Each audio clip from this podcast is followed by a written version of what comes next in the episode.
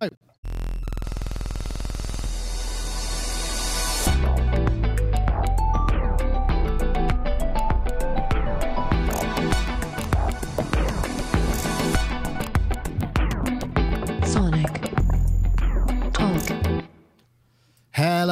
Welcome to Sonic Talk, episode 507, recording today live on Wednesday, the, what is it, 27th of September. Gosh, autumn is upon us very swiftly. We're almost there. Uh, this is the podcast to do with uh, music technology, all the things that kind of surround it, to do with uh, music, uh, software, controllers, synthesizers, drum machines, control. Uh, I've said controllers. I said controllers twice last week as well.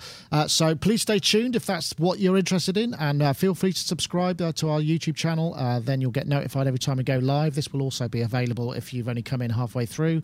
Although I guess this is the beginning to uh, for um, full upload a bit later on after the show. I just need to uh, sort out the uh, the edit and what have you. But uh, welcome everybody. I also want to say welcome to uh, YouTube chat room, uh, which you can see there. You can usually find us via if you subscribe to the channel, you'll be let know. Nice to see you uh, you all there.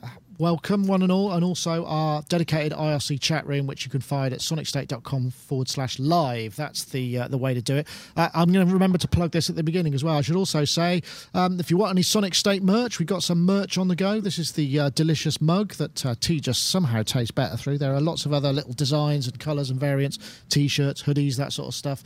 Uh, if you just head over to sonicstate.com, there's a link there to the store, and you can uh, avail yourself of any of that stuff. Um, also, want to say thank you very much to uh, iZotope for providing the RX6 prize for this week's competition. Uh, more on that later. Obviously, that is the kind of de facto standard for audio processing and fixing. If you've got any problems at all, background noise, hiss, uh, distortion, all sorts of stuff, it'll fix any of that stuff. So, I want to say uh, thanks to them once again. So let's get on to our panelists. Uh, we'll start with uh, Mr. Dave Spiers, who's over there in uh, his uh, home setup, which has changed slightly. I think uh, I think he's he's in Studio B, or would you call this Studio A or Studio B, Dave? Uh, probably Studio B now. Well, Studio no, no, Studio A at the minute. Okay, it's the one that's working, right? Yes, everything's working. And of course, Dave. Sp- fate. Yeah, Dave Spiers, GForce Software. Um, you actually just released uh, the Chambertron. Um, was it to, ye- yesterday or this morning? I think wasn't it? Which is a, a, a new rack extension from you guys, right? Yep, yesterday. And how's that going? Yeah. exciting. I look. I, I even look. I, I- I'll just give you a quick taste of it. It's got your voice all over it as well. These are various tapes from the original Chamberlin, which was kind of precursor to the Mellotron. Ah. 35 Chamberlin tape banks. Available at Reason Rack Extension, which might link into a project a little bit later on. The Chambertron Re There he goes. I'm gonna. We can hear your voice for real. But uh, yeah, exciting. So uh, be, I guess that's what you've been working on for a while, right? Yeah, yeah. When we because we, did Retron, and before we put out Restrings, people were asking for some of the Chamberlin sounds, and then Streetly Electronics, you know, who were the original Mellotron makers back in the '60s, came to us with their Chamberlin tapes, and we kind of went, ooh, ooh, ooh, uh, because people have been asking for an expansion pack, but there's there's there's something in the way that uh, the rack extension kind of patch hierarchy works that it made it difficult for us to put things in Retron because it would probably screw up their, uh, the user's songs. So we kind of went, you know what? Let's just do like a trilogy of rack extensions.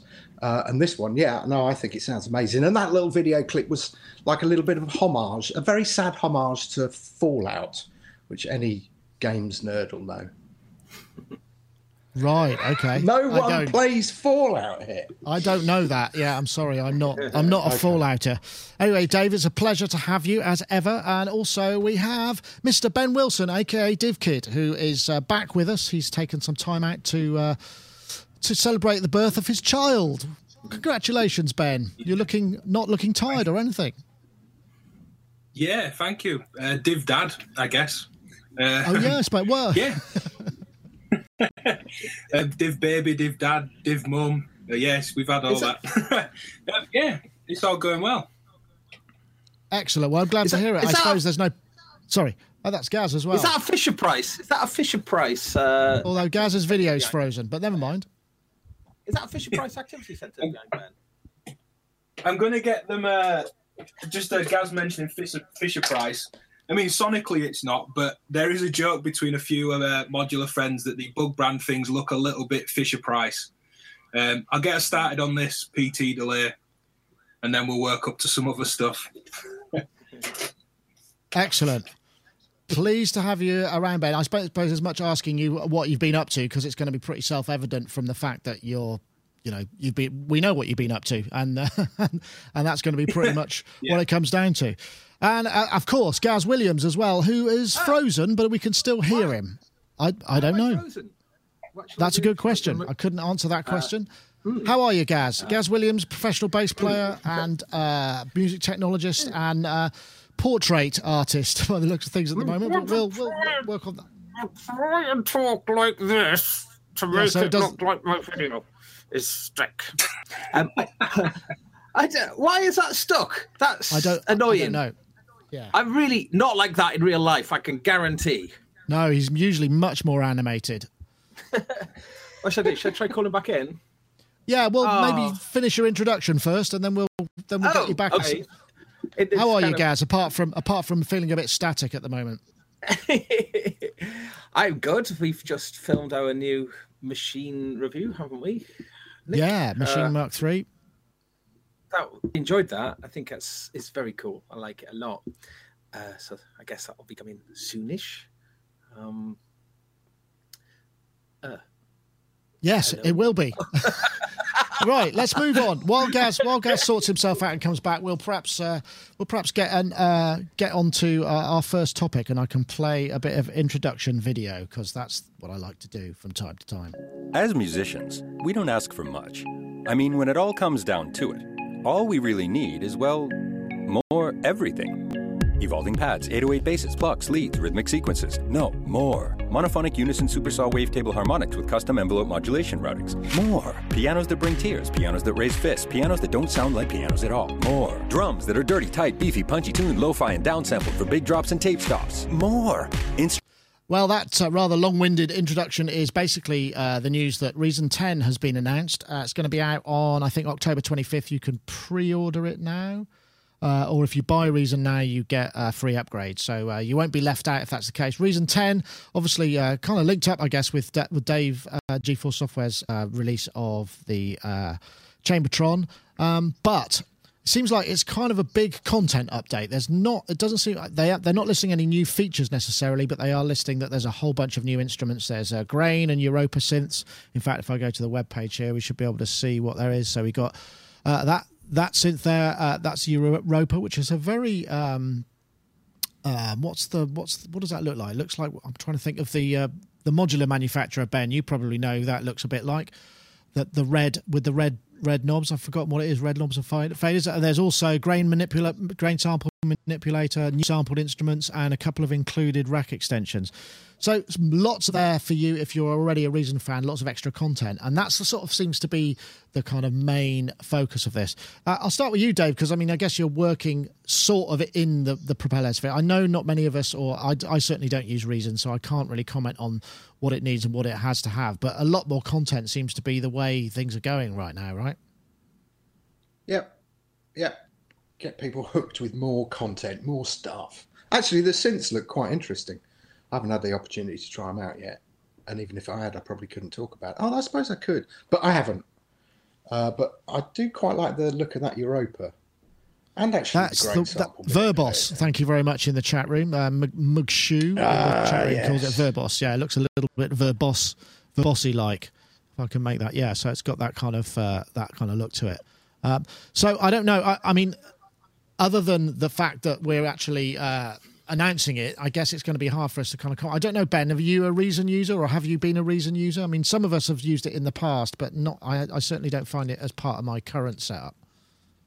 Yeah, I haven't had it for quite a while. I started out on Reason and first kind of experience, although I didn't know it at the time, um, modular ish experience, I guess. Plugging in the CV stuff around the back, flipping the rack around. Um, it definitely helped me learn how to kind of use a rack and a patch based system in a studio when I had, use Reed 2 or 2.5, I think I came in until around version 4 or 5, possibly 6. And I haven't seen it since. Um, I think this looks great though. Um, the grains on the granular synth having all the overlap and the grain envelope controls uh, looks really powerful. Um, I do like the kind of red Buchla. I think they're Rogan knobs, those. If anyone wants to repurpose a synth with those red knobs, they're Rogans, I think. Um, Verbos style looking synth. Yeah, I've not used it for quite a while, but I'm certainly keen to try it out. Um, I think it would suit me with a kind of modular mentality, being able to patch things around the back. Yeah, it definitely has a kind of uh, a, an aesthetic that appeals. You know, you you tend to find, as with most DAWs, you tend to find people who are into it are really into it and are very evangelical about it. I know Gaz is. Uh, uh, I mean, more content. I don't know if you're you're not a Reason user, are you?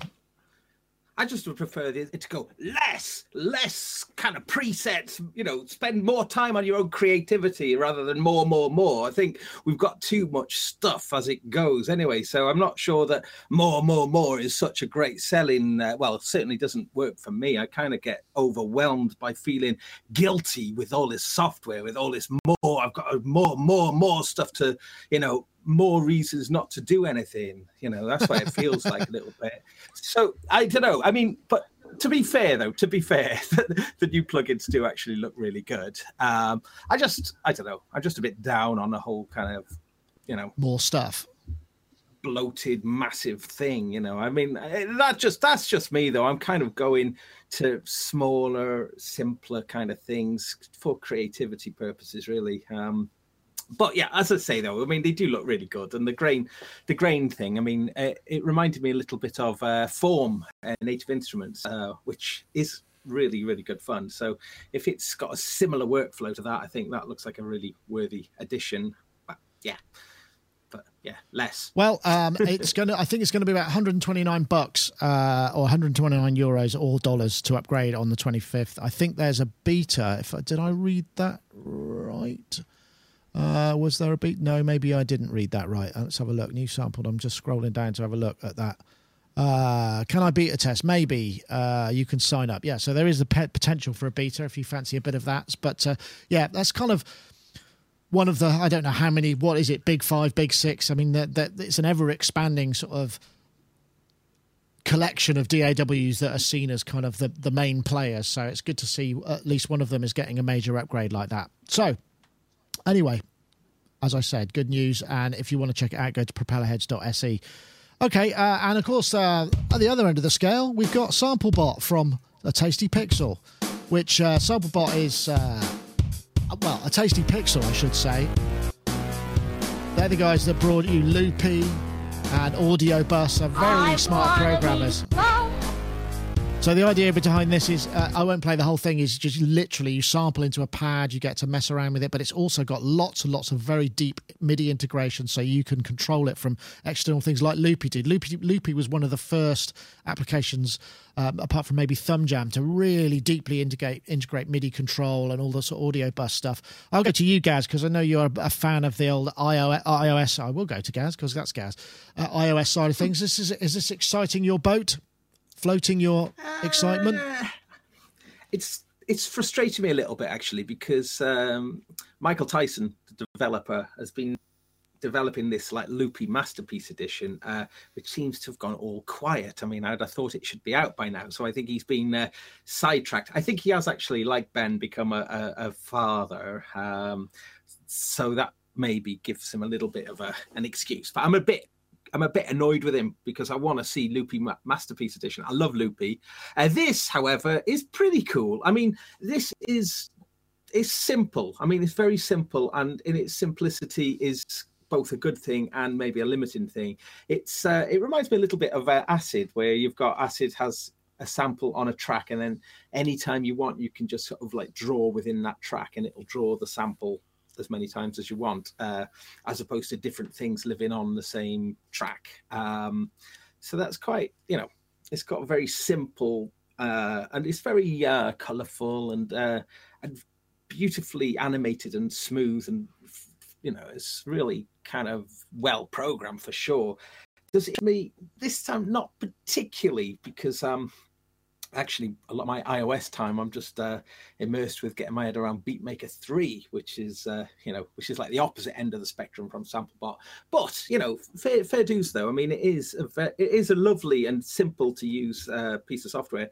One which I'd imagine would be really cool if you're working in music education. I want to get people uh, Yeah, that's true. interested in stuff you know because it's so colorful and easy to use and people will just understand it like that which that's a cool thing Yeah, well, actually, uh, Michael uh, Tyson, the developer, who is not only the developer, but he, he he's a kind of auteur of iOS apps. As a lot of people who develop iOS apps, they kind of do everything from the GUI to the whole kind of kit and caboodle. So he's kind of in charge of everything, and he's he's uh, found a sort of direct line to I forgot the name of the guy now, who's uh, the big TV USB TV celebrity who keeps uh, uh, who, who's Jimmy using who was using. Uh, sorry, Fallon. Jimmy Fallon Jimmy Fallon, and, and uh, he's been sort of plugging it, so I'm sure it must result in a few sales. And nice work. I know Ben. I, I know you use iOS stuff yourself. I mean, is it- this could be kind of fun. I mean, he, he said that he used it. He was inspired uh, by using it for uh, to to for his kid to enjoy. So uh, maybe there's a maybe there's an element of that, but could be useful. You're muted, I think. Ah, there we go. There we go. That's a drink for typing somebody. I was typing away in the chat room. Um, yeah, it looks a little bit simple on the front for me, but um, I am teaching. That's the kind of day job, and it's it, it'd be perfect for that. We're just looking at trying to get the kind of production side of a college course up, and some of that is very basic. Um, you know, people coming in at 16 that have never, they've just all of a sudden realised they want to play music. They don't play a traditional instrument, and we're trying to give them an avenue. Uh, and I think we'll try this out actually. Um, I'll maybe report back on this one. I'll try it out this week and see how it goes. Um, I, I didn't see much about the editing. That was the only thing I wanted to see more of in that um, can- introduction video. the- it's pretty limited. You can trim your samples Okay. and you can adjust the volume and pan, but there's not a lot else. Ah, yeah, okay. well, that, that's kind of all we need to get you know people making beats quite quickly. There's a lot to be said, I think. Much like last time I was on with Ty, that Digitech pedal, the Jam pedal. Um, I don't think I'd use it personally ever, and as Ty said, but amazing for a lot of people. Um, think this would work. Yeah, it could well do. A simple audio interface. I know, Dave. I- I don't know whether you use any kind of uh, mobile apps for actual music creation on your iPhone or iPad or anything, or you know, why would you when you've got all of that stuff to play with? I mean, I suppose. I do buy things. yeah, Well, I yeah. never really I recognise that pattern. Yeah, I never seem to kind of get into him. And plus, I don't know what's going on with my phone, but I'm I seem to lose apps. I'm wondering whether sometimes when I put it in my pocket, you know, like it's held, and then I might accidentally press. I went to find a calculator today on my phone. It was like the calculator's not there. So you do search, and then you have to download it again. So I don't know. Yeah, it's weird. My phone's misbehaving. Uh, Po- pocket as for this, yeah, maybe. I mean, this sounded kind of tight. You know, it all sounded tight. I quite like the way, you know, people like Dr. Luke and your hero, Mr. Martin, work. They don't really use MIDI and stuff at all, do they? They just use audio and it's like punch to the grid. Uh, and what was it? Two, two, two ninety nine dollars. Yeah, So Hardly it's kind of really. worth a, might be worth a, a worth a laugh, worth a punt. yeah, but yeah, it's weird. I don't know. I've bought kind of everything from. Remember that little? Uh, it was kind of like a theremin thing called was it Bebot or something like that? Oh yeah, that was uh, one of the first, wasn't it? That was the Jordan that- Rudess app. Yeah. Yeah, and the and the Moog thing, and I've, I've kind of, but I've never really ended up kind of getting obsessed by them in the same way that I get obsessed by other software synths or real synths. So yeah, I don't know. Yeah, well, it's context, I think, for a lot of people as well. Well, anyway, you can check it out. Uh, a tastypixel.com uh, will lead you there. Uh, uh, like you say, it came out uh, September 20th. And uh, once again, it's another one of those sort of great apps from um, our friend over at, t- well, Michael Tyson is his name, in fact. Who, when I remember, I was talking because we were talking about about apps sometime in the distant past, and he was seemed to be living the life. He was just in an RV driving around Europe with a programming stuff in his on, the table in the sort of in the back of the van, you know, and it you know, and generating income and just sort of living the life. It just sounded like a real kind of one of those sort of dream gigs. It made me feel really jealous. Gaz, yeah. yeah, there is something worth mentioning with him though, is that he has created that um like underlying uh, audio engine, hasn't he? I think what's it called the fantastic audio engine, or it's got some name like that. Um, which I think other people maybe have used in their apps. So he's a very clever guy. So I think maybe this app is going to be quite robust in that respect. I haven't really tried yeah. it enough to be able to judge that. I have with Loopy uh, a lot. I've used it in, an enormous amount. So based on my experience with that, I think that that that side of it, you know, that it being a reliable and uh, again, I haven't tried it with MIDI yet, so apologize apologies for that. But um, I'd imagine because because he's because he builds audio engines that that underlying thing will be really really strong with it. Yeah, I think that's probably very true. Uh, anyway, um, let's see what else we got. Oh yeah, well we got to get this. Who needs um, massive Koto drum door slam jump cut effects? Because here we go. All of us. this is the new Spitfire Audio Zimmer uh, effect. at Zimmer a percussion library. And if you're listening to this on big speakers, you will appreciate that there is an enormous amount of bottom end. They, they produced these at, uh, I think it was Air with orchestral players.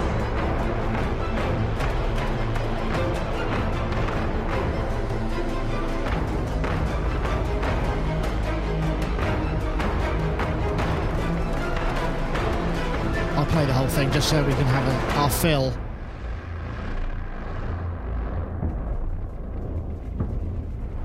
Very nice. There we go. So that's the new Spitfire Audio uh, Hans Zimmer percussion library, which I've got the uh, page up here actually. In fact, um, I, I, was looking on it, and uh, I think Ty First Wave, Ty Unwin did one of the demos as well, which uh, I wonder what that sounds like. This, yeah. There we go. All of that kind of big kind of it's which is is what a lot of editors want and require in films, and it adds all that kind of like percussive accenting, and it's it's sort of a cliche, but I mean, he kind of invented it, didn't he? So if you're getting it from him, then that's got to be the right thing, right, Dave? It was a time for heroes. Boom. It was a time for big drums. Everyone must have big drums. Yeah, no, uh, my first thought was actually, my first thought was, ah, Paul Clarvis, who uh, is a very good friend of Mr. Rick Smith's and who contributes to Underworld stuff, uh, who's an amazing percussion player. Uh, and my second thought was, I bet Ty's got this because I seem to remember hearing, you know, lots of this stuff. Well, you hear it everywhere, don't you? And uh, I do. I was kind of lying in bed late one night, and that Ty's 1066 thing came on, which I thought was brilliant. But there was a lot of boom, boom, boom, boom, boom, boom. It was a time for the Norman conquest and all that kind of stuff. So yeah, yeah, um, essential if you're doing this kind of work. I've got, uh, in fact, Hans did some stuff when Eric did the Bob Moog uh, Foundation library for Spectrasonics. And there's a load of stuff uh, in there from Hans, which I've used on and off. Um, it doesn't really work in kind of techno or light orchestral stuff. Though. it's too big. I guess a time the thing is, for techno. Yeah some sort of little Weedley synth line with a just doesn't quite work. I don't know. It's but it definitely has its place. The, I mean, you know, and I think the a, miking a lot of it, stuff. Yeah, I mean, all of the um, the ability. It to, was brilliant. I mean, I kind of take the Mickey a little bit, but it was brilliant. I mean, when you got that close miking, and then you can play up the scale, and obviously in uh, looking at the um, Kontakt player, you know, you've got the shading for the keys, which give you the different zones. So yeah, I think it's a kind of essential it is an essential purchase for anybody who's doing this kind of stuff. Yeah, I think uh, what did I say? It's about uh, twenty gigs of disk space required. If I go to there, uh, free Kontakt player, so it works with the regular Kontakt. I think it's about I had it written down two five nine at the moment. I don't know, uh, Gaz. You know, I, I, am guessing you know you're not doing that kind of orchestral cinematic stuff, so it probably doesn't quite, but quite have a, a purpose in your arsenal. It's a beautiful piece of software, incredibly made, looks great to use, but I'm really not interested in it. And I suspect that Hans Zimmer isn't interested in it either, particularly. I reckon he's finished with that now. So that's his way of signing off that, right? I'm moving into Passages new. There you go. And like everyone else can, you know, do it to death. I'm bored of it, actually. That stuff is just, uh, so yeah, no, yeah, it's great. It is great. I can't knock the thing itself. They've done it. They've done a beautiful job, but yeah, maybe it'll see the end. You know, things like this conspire to see them off. You know, to sort of people kind of get, get a bit bored of it all. You know. God, I'm in a grumpy mood today. Yeah, well, okay. Yeah, you uh, you fell right out the grumpy tree this morning. Yeah, I don't know what happened there, but um, yeah, I mean it's it's interesting. Spitfire make you know very high quality, sort of bespoke and characterful libraries that that seem to fit you know the mold for people who are kind of comp- working in the composition sphere, and so you know those sort of things are actually quite hard to find unless you've got them, you know, unless you've recorded them yourself. I know, Ben, is this, I, I, mean, you know, you, you presumably have done some composition for media, that sort of thing. I mean, it's a language and it's a vocabulary that people expect if you're working with a director, and it might well cover some of their embarrassment for a crap edit when you can make the, the edit work better by making it more dramatic somehow, you know. um, I mean, I, I, missed a lot of that. You turned into a buffering robot, my end, but. Oh, I'm sorry. Um, yeah, very much mirror a little bit of um, what Dave and Gaz said. I think he's potentially signing off on on some of this uh, stuff, and I hope I'm fairly sure he won't. Um, now Hans Zimmer's got the Blade Runner soundtrack I saw as well, which is a shame. I'd kind of like to hear what someone else would do with that. Um, I saw that he'd taken over for that one. I mean, it's great if you're doing that kind of work, and I think you will know. A and R guys are going to request this stuff for some time from people doing TV, library music, and things. Mm. Um, it's not much money for what you're getting.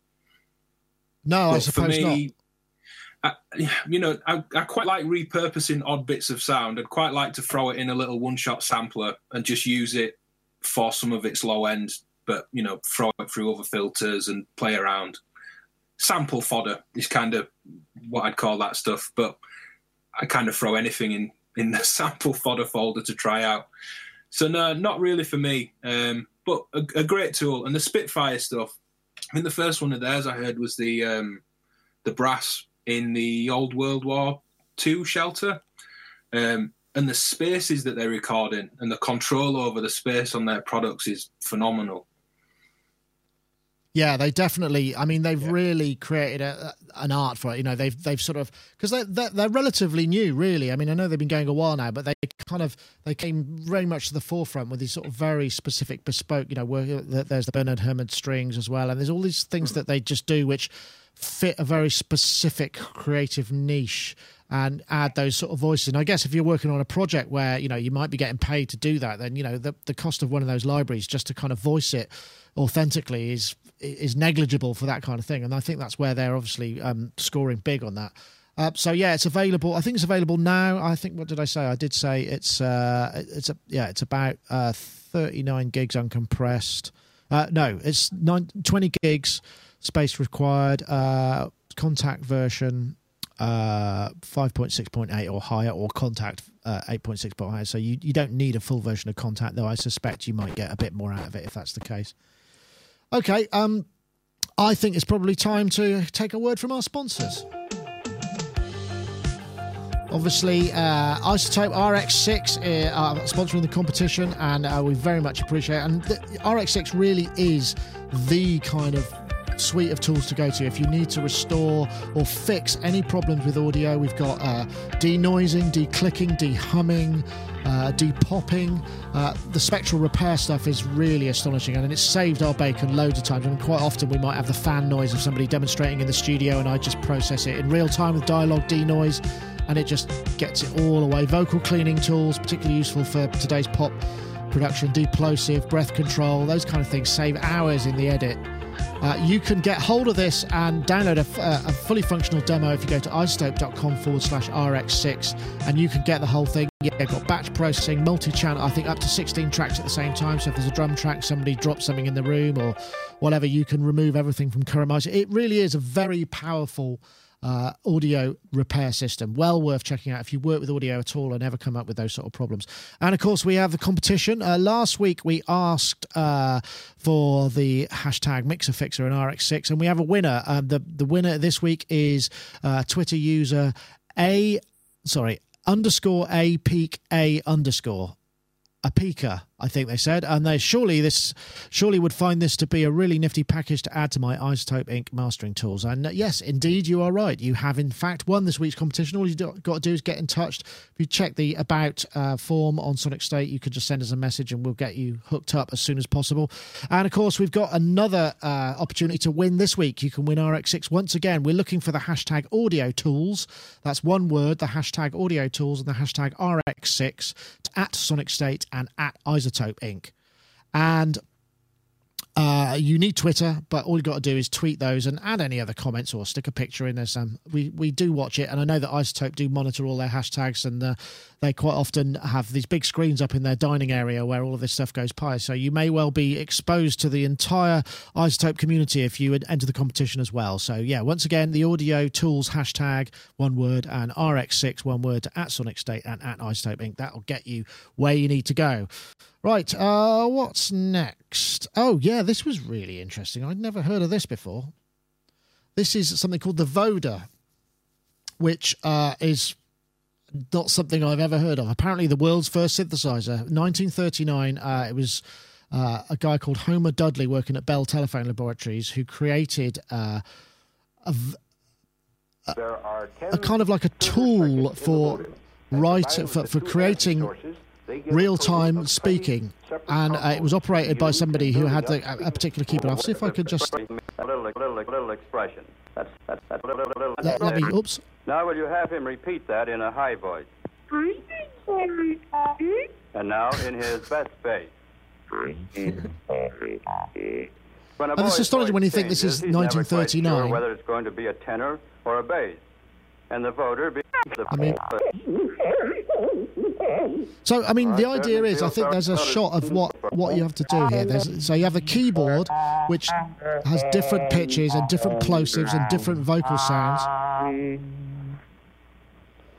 And I've just thought, you know, in some ways, you know, not we talked about the uh, Vocaloid thing last week. I mean, it's it's not a million miles away from this, but it was done in 1939 and played uh, almost like a by a stenographer in many ways. And I'd never heard of this, but there's often the claim of the first synthesizer. I don't know, Dave, have you heard of this? No, I hadn't until he sent it through. I want it just to annoy the missus, really. She's not she's not fond of vocoders, is she, or anything vocal? No, they really they're like they're like clowns for her. She's kind of like, oh no, not another vocoder. In fact, there's one here that I've been mucking around with, and she's just been like, "Can I break it?" Um, yeah, interesting, really interesting looking thing. Kind of remarkable, really, because actually, when you listen to it, the sound of a vocoder hasn't really changed, has it? No, and that's not actually a vocoder. It's actually formant. Uh, it's formant filters in real time by this kind of ancient, uh, um, you know, what's that? Sixty, uh, nearly, nearly eighty years old technology. Yeah, well, that's amazing, absolutely amazing, and it looks like one hell of a controller. Wouldn't it be amazing if you could get hold of that and then kind of put a couple of MIDI outs and CV outs and stuff like that, and sit there like a stenographer, kind of going, doing all this weird stuff. It'd be really cool. Next to Yeah, an it- EMI desk, like an old EMI desk. Yeah, no, it's got a, definitely a, certain something about it. And I guess it's the sort of thing that you know it would be lovely to just have one, wouldn't it, as a sort of object of Oh, of, yeah. of rarity in the a centerpiece to your ah. bathroom or something, you know. well, perhaps not the bathroom, although electricity might be a bit dangerous, obviously. Oh, say again. oh, time. I missed that. Oh, I think we're having a Uh, bandwidth issue. Ah, am I back? Yep, you're back. Sorry, Gaz. Okay. Ooh, don't know what's going on there. Um, this has only had about 9,000 views, and it's one of the best things I've seen in years. It's absolutely amazing. The thing that really got me is that they ask the, the operator, and, it, and it's always women, isn't it, that they they, they ask to be uh, to operate them. So I I don't quite know why why that is, but um, it took that particular operator a year to get as good as she as she did, and I think she's doing it all in real time, like performing it. So she's shaping all of the vowels and everything by playing the keys as she's asking questions. Yeah, As she's asking door there. questions, she's answering it. She's performing, and she's using a foot pedal to vary the pitch. And it kind of struck me then that sort of people's own accents are going to kind of affect the way they play it. They're going to kind of maybe emphasize different pitches and whatnot. Uh, but it goes on in the Oh, I'm going to jump to Ben here because we're we're breaking up a little bit there. Um, it's interesting, isn't it, that uh, oh, she had it speaking French as well a bit uh, earlier on in the show, which was kind of funky. Um, I don't know what it is. There's this sort of fascination with this kind of thing, isn't it? This notion of uh, of vocal, but I mean, first synthesizer. Lots of people claim to that. It's like the last Cornish speaking person. You know, there's these various claims. I wonder if it is. I think 1930. I think when was the uh, Novachord? That was 1940 something, wasn't it? Yeah, I think it that was claimed first. first vocoder, someone said, but as you said, it's not a, a vocoder per se from human voice against the synth. Looking at the kind of circuit diagram that comes up, it, as Dave said, it's amazing that this was 1939. The sound's not changed that much. The method of some synthesized waveform, and I think they call it hiss on the diagram, effectively, um, and formant filtering amazing. It's, it's barely changed. Um, my friend Matthew pointed out the Doepfer vocoder, which I think's discontinued and has been a while, sounds very close to this. um, if anyone's want to, again, it's another thing you're probably not going to get your hands on, um, but a lot more recent. Amazing, and the articulation in French as well. Um, and as Gaz said, accents coming through. Um, made me a little sad actually in that she'd spent over a year learning how to do that and so many of us are, are guilty in the electronic world of, of not actually putting time in to learn an instrument kind of forgetting that that's what this stuff is potentially if it's used that way. Um, amazing to spend a year on that and be able to articulate that way. Totally just blown tr- away. I never- I'm just trying to see if there's a, a, credit for the lady who played it. Um, I did read somewhere that she w- trained up 20 operators. I can't imagine why you would use uh, um, that particularly, but I mean, it's an it was uh, it was it was uh, uh, debuted at the 1939 New York World's Fair. So. Uh, you know that's that, and there is reference to this, and I guess that must have been like a, a an old-fashioned uh, kind of recording straight to disc, uh, to, to vinyl disc of the presentation. I mean, it sounded very scripted and what have you, but yeah, great thing. I mean, I, lo- I, I just love the idea that this thing exists. I wonder if there are actually any in the world because I, I mean, I don't know how many they would have made. I can't see. Dave, that's got to be something. For, wouldn't it? yeah, it's got to be something for your collection. I mean, uh, or maybe the diagram Yeah. allows you know it to be rebuilt somehow. You know. Yeah, I mean they're they're basically resonators. I mean the whole vocoding thing started, wasn't it, to save bandwidth on telephone lines? I think that's kind of how it was developed originally. I was just disappointed she wasn't wearing a white coat. Did you remember that in, it's in school? You know, when you had the VHS recorder, like you know, at the end of term they'd uh, they'd bring in some TV, and there was it was always a bloke in a white coat, wasn't it? Who'd set it up? The, the, the school technician. the VHS recorder. Yeah, yeah, yeah. Which I always thought was quite sinister. Um, so yeah, I was that was my only disappointment with this video. Is she wasn't wearing a white lab coat. Never mind, um, but well worth checking out. Uh, I- would say, but uh, if- if you get an opportunity. Um, right, I'm just going to. Uh, I wonder if I can play this without actually um, incurring any kind of copyright. Let's see. This is uh, a very brief excerpt of uh, Bjork's or Bjork Bjork Bjork's new track, uh, which is "The Gate" off the new album Utopia, and it's it's a thing of absolute beauty and seems to be kind of quite universally uh, critically acclaimed. Although I have to say it's very uh, out there. The video is awesome, and uh, she's been working with a guy called Arca, who is a Venezuelan producer. She worked on the last album with, and it's really very non-standard.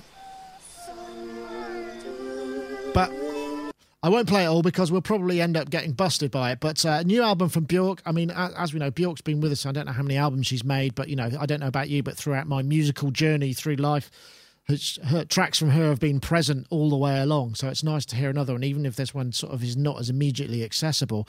Um, Proper art, though, don't you think, Gaz? Muted. Okay.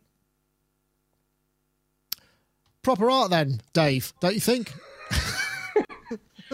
yeah, it is. It is. She's amazing. She's amazing. I've I've had the sort of privilege of meeting her, as I know your Andy has. And she's just like one of those people that you just don't say anything around because you're just trying to soak up what talking about. And I love that. There's a fantastic video where she talks about. It's really early on where she talks about television. I'd recommend everybody go and watch that if they haven't seen it already. She's saying it's like the antithesis of art and whatnot. It's just, yeah, I love her. I think she's, I think she's very special and, uh, yeah, amazing, amazing. In fact, I've, I've I was kind of a fan from day one. You remember the Sugarcubes? Yeah, I mean her fact, I vocal was- style I- was astonishing.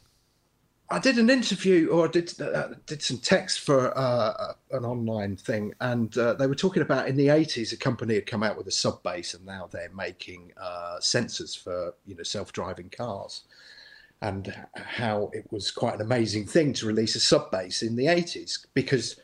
And actually, everything in the 80s was all about the snare, which immediately reminded me of that Sugarcubes thing, which came out in the 80s, that first album, which was Blue Eyed Pop, wasn't it? This is Blue Eyed Pop, thousand pound snare drum sound. And for me, that just summed up, just that one little phrase summed up all of the 80s.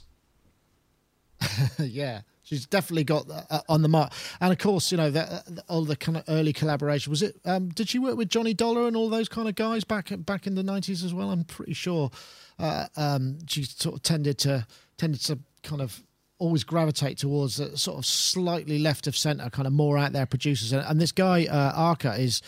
I was watching some of his his solo material, and it's equally kind of non-standard and really kind of quite challenging. It's great stuff, but you know, and it's just brilliant that these two people have kind of be able to collaborate like that.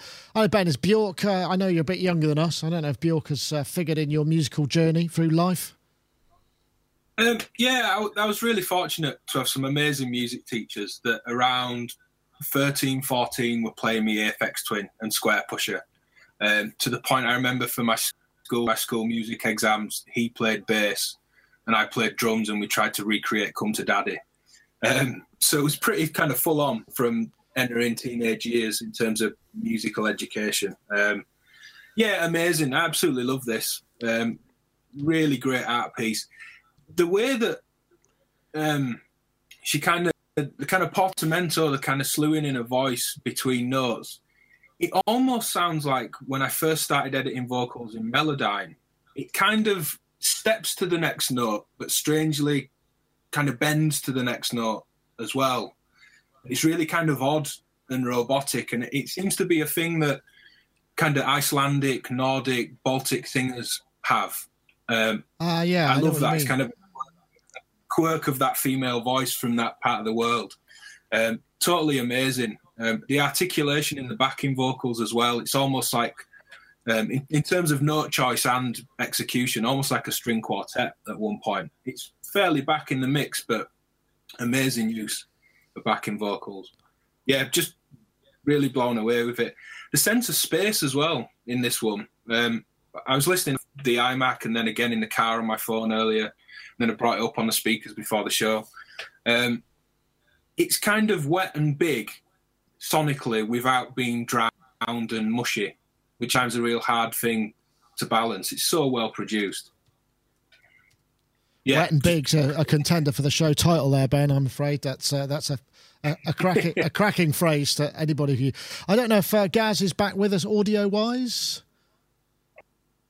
Hmm, no, seems to have lost his audio. That's a bit of a weird one. You might need to re uh, reboot your browser there. Sorry about that, Gaz. I, I'm, I'm sure you have something to say, but it might just be that we have to pass that one on. Um, while we're, I, I'll tell you what. While Gaz sorts that out, I'll uh, I'll just plug our uh, our Wave Junction synth, of course, uh, Max for Live synth that you can buy directly from us in conjunction with Metafunction. Uh, it's basically got two oscillators, multi-wave oscillators, three multi-mode filters with some really great sounding modes in there. I've also got wavetable on those oscillators as well. Uh, there are five envelopes, five LFOs, and a 12-slot modulation matrix as well. So there's plenty of stuff to play with. Does work in Ableton Live, uh, Max for Live, and we're offering a 10% discount uh, if you head over to bit.ly slash wave junction, uh, you can get to our store page where you can order it and just enter in the code WJTalk17. That's WJTalk17. All the sounds on this track, apart from the drums, are in fact made using Wave Junction. So just uh, get your 10% discount, bit.ly slash wave junction, use the code WJTalk17. So uh, I don't know if uh, Gaz is back with us now. If he speaks, we might hear him. Yeah. Yeah, there we go. through. Look at that. Yes. Did you want to come in on Bjork? Um, Um, yeah, I, I think everybody articulated very similar feelings I've got. Uh, she's yeah, she's amazing. I remember a few years ago, and she did the Medulla album, which was made entirely out of her own voice. Everything that you heard was just her voice, and I think I think that was uh, using Melodyne a lot actually. That for that particular album. Um, she's always someone who's embraced the latest things in technology, including, you know, as, uh, visually as much as audio, really, um, and apps and all sorts of things. So I think, uh, yeah, wonderful. The world is most definitely a better place with Bjork in it. Absolutely. There was a great uh, review on FactMag where um, the, the reviewer just gave a 10 out of 10 for kind of all, all the different aspects, you know, 50 out of 10 just for being Bjork, but because uh, his editor meant that he could only score 10 out of, uh, you know, out of 10, he, he had to just say, well, 10 out of 10 for the for the track. But it's really weird because it's bucking the trend. I mean, it's so different to anything else out there. It's very non-standard. I mean, it's hard. It's quite hard to follow. There's almost no meter through it. It just kind of takes you kind of on a bit of a journey. There's an amazing, like, panning sort of synth sound, which correlates with what's going on visually. I, and I've listened to it in conjunction with the visuals as well. So not quite sure how some of those panning sounds, whether they'll be a bit incongruous uh, without the visuals. But the sound, I'm not quite sure what the sound is. It's one of the best sounds I've heard in a long time. It's amazing. Yeah, you know well, things I nice. mean? Yeah, nice. Probably use maybe it's using ancient Roland RSS technology. Who knows? It's entirely possible. Um, okay, what's next? Uh, that's the Bjork. Uh, oh yeah, did we? Did anyone see the evolution of dance music over the last hundred years? This is eighteen hundred to to, to uh, well, more than two hundred years actually. So we started. If, uh, I think we can play it. We started off with uh, traditional African music. Then we go through. Uh, various folks, blues, jazz, Dixieland, and then suddenly around uh, uh, and various uh, gospel, uh, old R and B, soul music coming through the seventies, and then suddenly. Synth pop in the early 70s, then coming back, and then just bang, this massive explosion of multiple genres, which I think correlates pretty much with the advent of MTV and that kind of global music network. But it's quite an interesting little infographic. This is over at uh, thomson.co.uk. I don't know if that's the travel people, but it's a bizarre thing for them to have to transfer. Maybe it is. I'll just see. Let's see if I can get to the actual root of this. I wonder if it is. That would be very bizarre if it's the holidays. It is. Why is that on Tom? That's on the Thomson Thomson Travel blog. I didn't even think. What a bizarre, what a bizarre, bizarre thing. That I don't know where that came from. I don't know. They're rebranding, aren't they? They're being called uh, TUI to go with their logo. I've seen some advertisers on advertising on this. It's bizarre, isn't it? Uh, Dave, got any thoughts on this? I mean, it's an interesting. You know that suddenly from kind of pretty much just basic uh, Dixieland and swing, suddenly we go to kind of everything all at the same time. Yeah, yeah. Controversial view on all of the all of the different genres of music and how they were uh, how they came to be. In that they all seem to coincide with drugs, different drugs, Ah, that too. and and there is this argument that as certain drugs come on the market, then you see a whole new genre of music based on it. And when you think the ubiquity of kind of ecstasy around that period, and then all of a sudden you've just got this kind of tons and tons and tons of different genres. So yeah, slightly controversial there, but I've I've yet to see it disproved. What Okay. genre is all, what genre is all the ketamine created then? Oh, that's I mean it's got to be shoegaze, hasn't it? Really. Yeah. Drone. ambient droning music, that kind of thing. Yeah. yeah, yeah, yeah, yeah. Chill out, that sort of stuff. I know, Ben. Is this? Uh, it's, I mean, it's just a little kind of uh, quirky little thing. I, I, I, come, I must confess, I, I guess the, the the Thomson link is probably to do with world travel. Am I guessing with that? That might be it.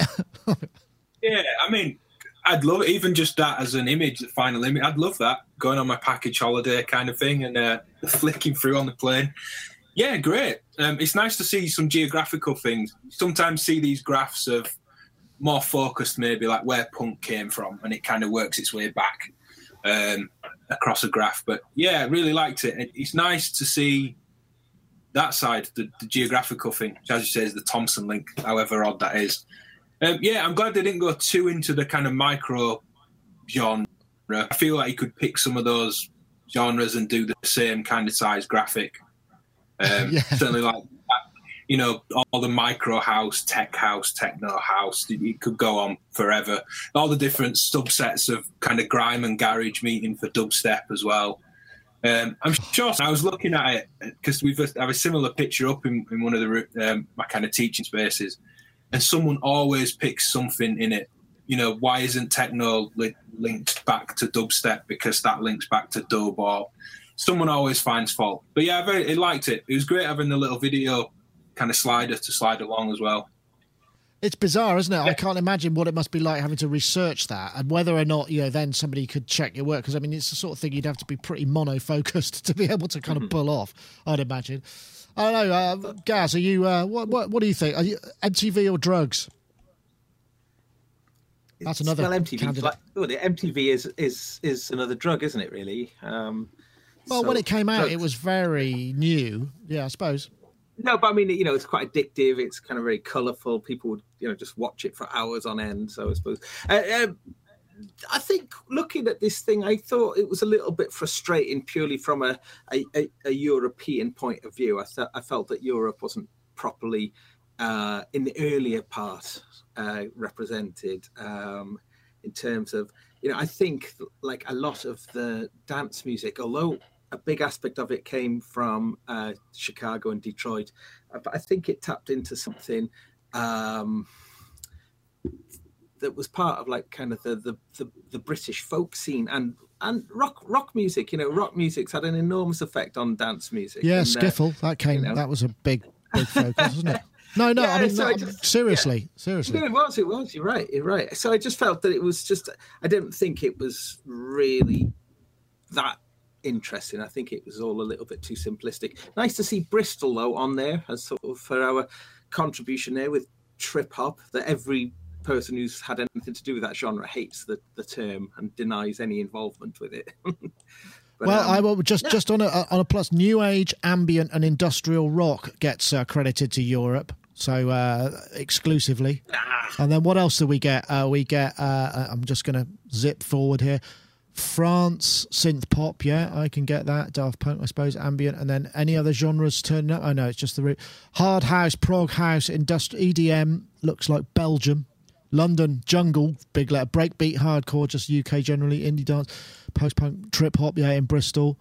Uh, new school breaks, UK garage, speed garage. God, there are so many subgenres, aren't there? Here, it's grime, dubstep. Yeah, I mean they are showing up, but you know if that's the, if that's what you're interested in, then I suppose you know just a fun little infographic there anyway. yeah, it's so, fun uh, thing. I tell you? What can you say? Did I say? ever tell you about that about that thing? Did I ever tell you about that thing we used to do at NAMM when people would come by and kind of go, "Is this useful for?" And they'd name this really obscure genre, and we'd kind of go, "Yeah, yeah, yeah." Anyway, a few of us got together and decided that we'd invent a genre, and we go, "Yeah, yeah, it's good for garage and this, that, and the other," and crowd. And then eventually, you try and see it in print that whatever somebody was selling was great for crowd music, and at one point, we really did see that happen. Oh, well done. It's nothing like a bit of uh, sub uh, subterfuge there and uh, subversive subversive media manipulation, sort of something that we've become much more familiar with in recent years, of course. Um, okay, right. Uh, is it worth just a, a quick chat on the new Apple stuff? I mean, it came out a while back, and I didn't really want to do anything about it. Um, obviously, we've got the new Apple Watch, which is now actually a phone, four hundred quid. the thousand pound iPhone X, which a thousand dollar iPhone X. Uh, more importantly, though, iOS 11 seems more interesting. Gaz, you showed me some of the iOS 11 stuff, and it, it's really interesting the way that it's now because we were worried that the desktop was starting to go more to mobile, but now it seems like that mobile is starting to move towards similarities with desktop. I don't know whether that's by design or whether it's through, you know, whether it's trying to kind of what it's what agenda it's pushing. You've you've uh, been using iOS 11, right? Yeah, uh, definitely. Uh, from the iPad perspective, is is an enormous improvement in terms of what you would possibly want it to be uh, in terms of having some access to your files rather than you know one of the most frustrating things throughout throughout iOS's existence is the absolutely oh god don't get me started on this just that horrible data sort of uh, channel and having to use stinking stinking iTunes as a as a conduit for your data oh, oh my goodness oh god what a uh, what a clunky, awful design that is. And Apple are really, oh, sometimes just want to slap them around their face. And while we're at this, you know, they're kind of wafting their blooming uh, iPhone X around. I want the phone as soon as it runs out of batteries, the moment I plug it back in to come back online immediately. Oh, you know, you're on that important phone call and it goes off, you plug it in, you go, come back on, come back on, come back on. And it takes like forever to come back on. That's what people want. They don't want extra thinness or whatever other bloody bollocks they're sort of pushing. So, yeah. anyway, sorry, rant aside. That, no, honestly, such play. a wind up that is. But coming back to the iOS 11 thing and iPad, the iOS 11 thing, um, you know, uh, it is making the iPad uh, a more serious tool in terms of, I think, certainly for graphic designers and uh, content or whatever. And the way that you can just um, the multitasking is much more elegant now, and the way that you can just sort of drag two apps together and just sort of um, drag and drop between apps.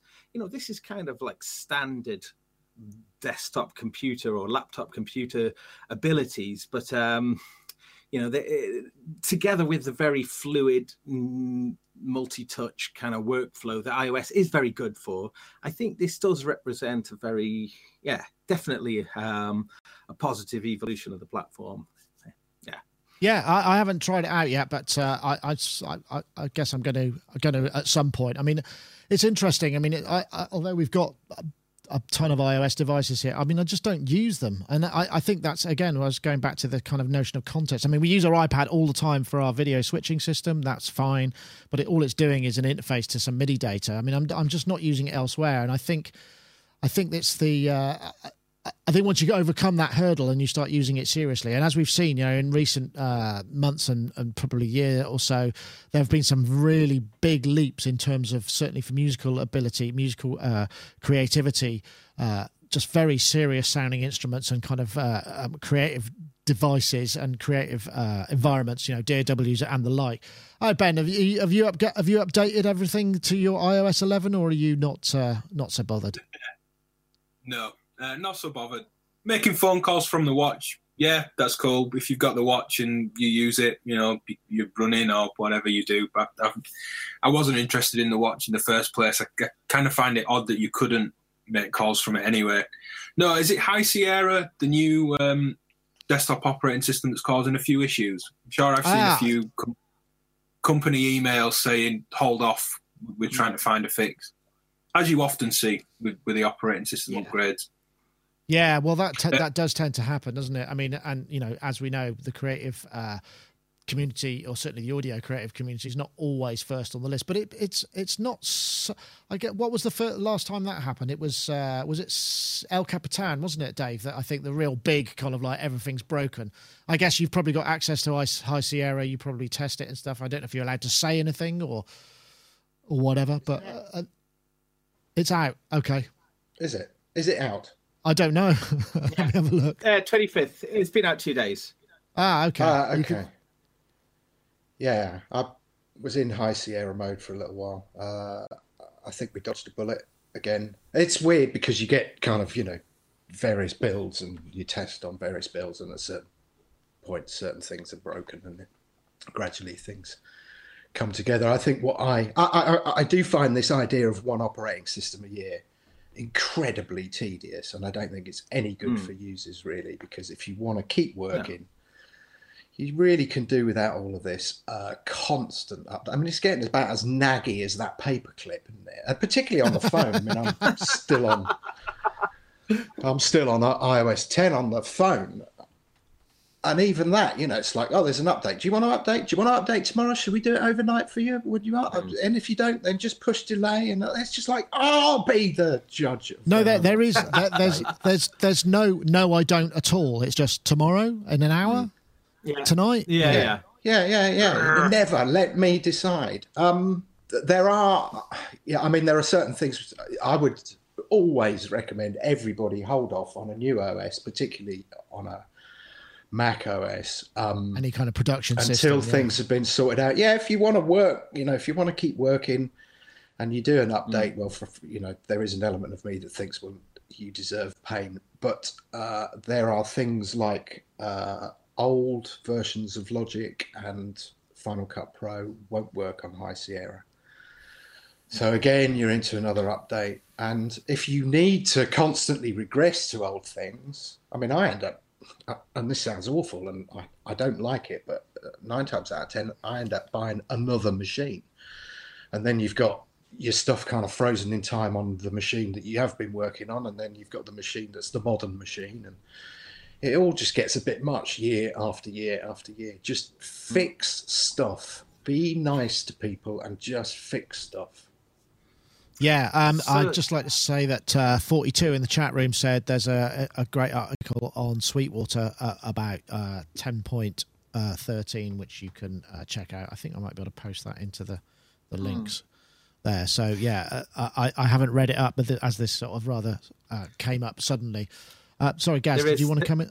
Yeah, th- well, only that thing about uh, iOS 11 uh, has seen off any 32-bit apps completely now. So unless the app developers have made it 64-bit compatible, then it's so a lot of music apps have bitten the dust, uh, Oh, that's a shame. including uh, Alchemy, uh, which has sort of um, you know since Alchemy was bought by Apple uh, and then sort of shoehorned into GarageBand and whatnot. Uh, the the actual standalone app, which was really cool, uh, that's that's one of the casualties now. Um, so there's just one thing to bear in mind, and I, it did post. I did wonder then about that 64-bit thing. Uh, High Sierra obviously being 64-bit platform. Um, so like, is there any 32-bit platform still widely in use now? That's my question. Hmm. Well, I guess there might be some legacy uh, legacy audio apps, possibly. I don't know. I, I haven't really thought. I mean, the thing is, you can't do this on iOS. You can back up your machine, but it won't back up the OS. But you know, obviously on on a, a desktop machine, the same for Windows or whatever. Just uh, uh, either on Windows, uh, I think seven and up, you can do system restore disk, which will basically just save everything in your system drive to a disk image, and you can bring it back with uh, a restore CD. Same with. That's what I do. Also, you know, we do we have uh, uh, Imager. I don't use any of the Apple products for that though. I use uh, Carbon Copy Cloner. Take a sparse image uh, clone of your system drive and stick it on an external drive, and then you can just copy it straight back on and overwrite. So if you do end up in a situation where you just need to regress, you've got actually a, a full working kind of copy of that. And it, but it's bizarre that Apple's own disk imaging program d- d- didn't used to work. You know, you couldn't. You just go, yeah, I need a snapshot of my drive now, and then you try and bring it up and go, no, there's a problem. And it was just like I, I- got burned too many times with that. I think the point I was trying to make though is is has the transition to 64-bit now with iOS 11 being 64-bit only is you know is that is that the state of affairs? Have we now finally got you know is now 64-bit you know practically you know is is is, is that where we're at now? To see what I mean? It's taken a while for this transition to happen like 5 or 6 years I suppose Yeah, I don't know. It's it's entirely possible. Uh, good good question. I guess uh, time will tell. I mean, you know, people. Are, I mean, the problem is, is obviously, you know, we might still be use certain people might still be using apps that where the developer's no longer developing. So, you know, you might find that you're using something that you really love, and it's never going to be 64 bit because the developers are out of business or moved on or changed direction or whatever. And those are things, and that's the thing you can't do, and you should be able to do. Snapshot your your device, your, your handheld device, so that you could just bring it back to a, a state beforehand you know, with the host OS at that, that state as well. That would be very useful. And I guess that'll probably come in time. But as with most handheld devices, they are generally designed to be connected and networked. So therefore, you know, there's an argument that that that's a reason why not. Although I, I can't think why. Uh, there you go. Um, it feels like we're probably a, a, a good point to. Uh, to, to finish up now, I think we finally got there. It seems like the, uh, the the streaming issues are finally fixed, and I'm sorry that people are having bandwidth stuff. In, in fact, I think I might uh, revert to an older version of the OS for this machine uh, just to make sure that it goes back to um, working properly because I think it is. But I did upgrade a, a software program. But anyway, uh, Dave, thank you very much for joining me. Um, Dave Spiers, GForceSoftware.com. Don't forget to check out the uh, Mtron, not the Mtron, the Chambertron, Chamberlaintron. Chambertron will be something completely three. different. Cham- is on a deal until next. Oh, it's on a deal until the third. Anyway, we're doing a fifty percent deal. Uh, and by the way, Mm-hmm. Nick, thank you um, for your um, Dolby book recommendation. I did download the audio. Uh, what's it called? Audio book. Yeah. that's how top modern I am. Uh, and I'm nearly at the end, and it's been yeah, it was really fascinating. so thanks for that. Excellent. Well, I'm glad you got that. That was, uh, I think it's called uh, The Speed of Sound. Is that what it's called? At the Speed of Sound, I think, is Thomas Dolby's autobiography, which he reads himself. If you uh, if you check out Audible, very worth listening. Um, so yeah, if you if you do tend to read, lots of references for people of a certain age. And uh, at the end, Dave, I think what you've got uh, when you hear the song that he plays at the end, which is a song he's honestly, I was in I was in floods of tears because it had so much more meaning than than perhaps it had previously. But thanks for joining us, Dave. It's been a very much pleasure. Uh, ben, also thank you for joining us too. Uh, I'm uh, I, I hope you go back to your lovely domestic bliss and uh, enjoying the the joys of your child while they still can't talk back to you. Yeah, she's enjoying random uh, modular noise, giving her all the token audio rate, FM, throw everything at everything just to see what noises she replies with. And she's not offended by any of it, um, which I guess is a good thing. Um, yeah, I think I'll see you guys at Synthfest actually in a couple of weeks. Yeah. A couple of weeks, we'll be going to Synthfest. If anyone's going to be there, uh, I think myself and Gaz will be going. I don't know if Dave will be going, but we'll be around the place. Um, so yeah, do do go up to Synth, Synthfest in Sheffield uh, on the sixth of October October, I think it is. Seventh of October. Do beg your pardon.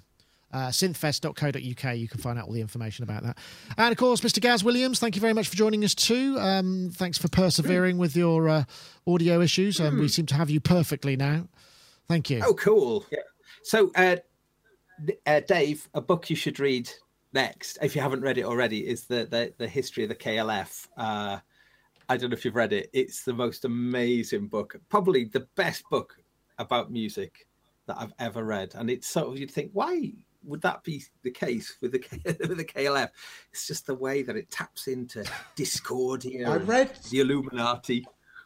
The, I John Higgs one. Drummond's. Uh, no, I read I know- Drummond's uh, biography years and years ago, which again was pretty Hmm. amazing. Uh, so Yeah, yeah, yeah, no, I'll earmark. I'll earmark this one. Thank you. John Higgs one. Yeah, it's brilliant. It's absolutely brilliant. So, um, because of course the KLF, um, you know, they famously uh, deleted their entire catalogue and then went onto the Isle of Jura in Scotland and burned a million pounds. The reason why I mention that is that uh, they did a short tour of playing the film of the burning of a million pounds and then vowed that they wouldn't talk about it for 23 years. That all Discordians know what 23, uh, the symbolism of 23 is. But that 23 years was up uh, a couple of weeks ago, and uh, they've launched um, a new book now. something, didn't they? Uh, twen- yeah, 2023. They did a they did a three day event in Liverpool that sounded absolutely incredible. Uh, a friend of mine went up to it, um, and it was a very mysterious event. No one knew exactly what was going to go on, and then they turned up in this ice cream van uh, with all Ukraine, like a Ukrainian ice cream van. It all ties in with, and they've written this new book. But um, one of the things that was absolutely brilliant, um, everybody who attended that uh, event, they had to um, they had to fill in this questionnaire, and one of the things in the questionnaire was uh, you'd have to list a particular um, like a skill that you've got, and they went through the skills and they assigned jobs for everybody. So people had gone up there expecting to be there for three days, but they didn't know what they, what was expected of them. And one of the things that they had to do was uh, people who listed that they were musicians uh, they formed a band called Badger Kull. This is Cull with a K. Ooh, I wonder how much of this I should mention. But uh, they had to then play at the end of the three days a gig. Badger Kull had to do a gig. But some people, their job was to be um, Badger Kull fanatics, like like uber fanatics of this band, Badger Kull, included two of the guys who were from Bristol, got Badger Kull tattoos. Blimey. you know, so I mean, this such is the cult around all this. It, it, you know, people were so caught up in it. Um, Oh, we'll have to check it out. What's it called? this- What's it called, Gaz? Uh, the, well, the the book that they launched is called 2023, uh, but this event in Liverpool, I think, was a ostensibly was a book launch, but um, but unlike any other book launch, if you just look up Badger Kull, and that's Badger K U L L. Uh, on say Twitter, for instance, you can see the a whole load of people went and did Badger Kull graffiti all over Liverpool, Wow. and just total chaos. Sounds So- like which fun. all fits into the whole magic and sort of um, magic and chaos of the K Foundation and KLF. Excellent. Well, thank you very much, everybody. Uh, that's it for this week, and we will see you all again next time. Uh, I want to say thank you to our sponsors. Don't forget, check out iZotope slash RX6 for your uh, audio restoration needs. We'll see you next time. Take care.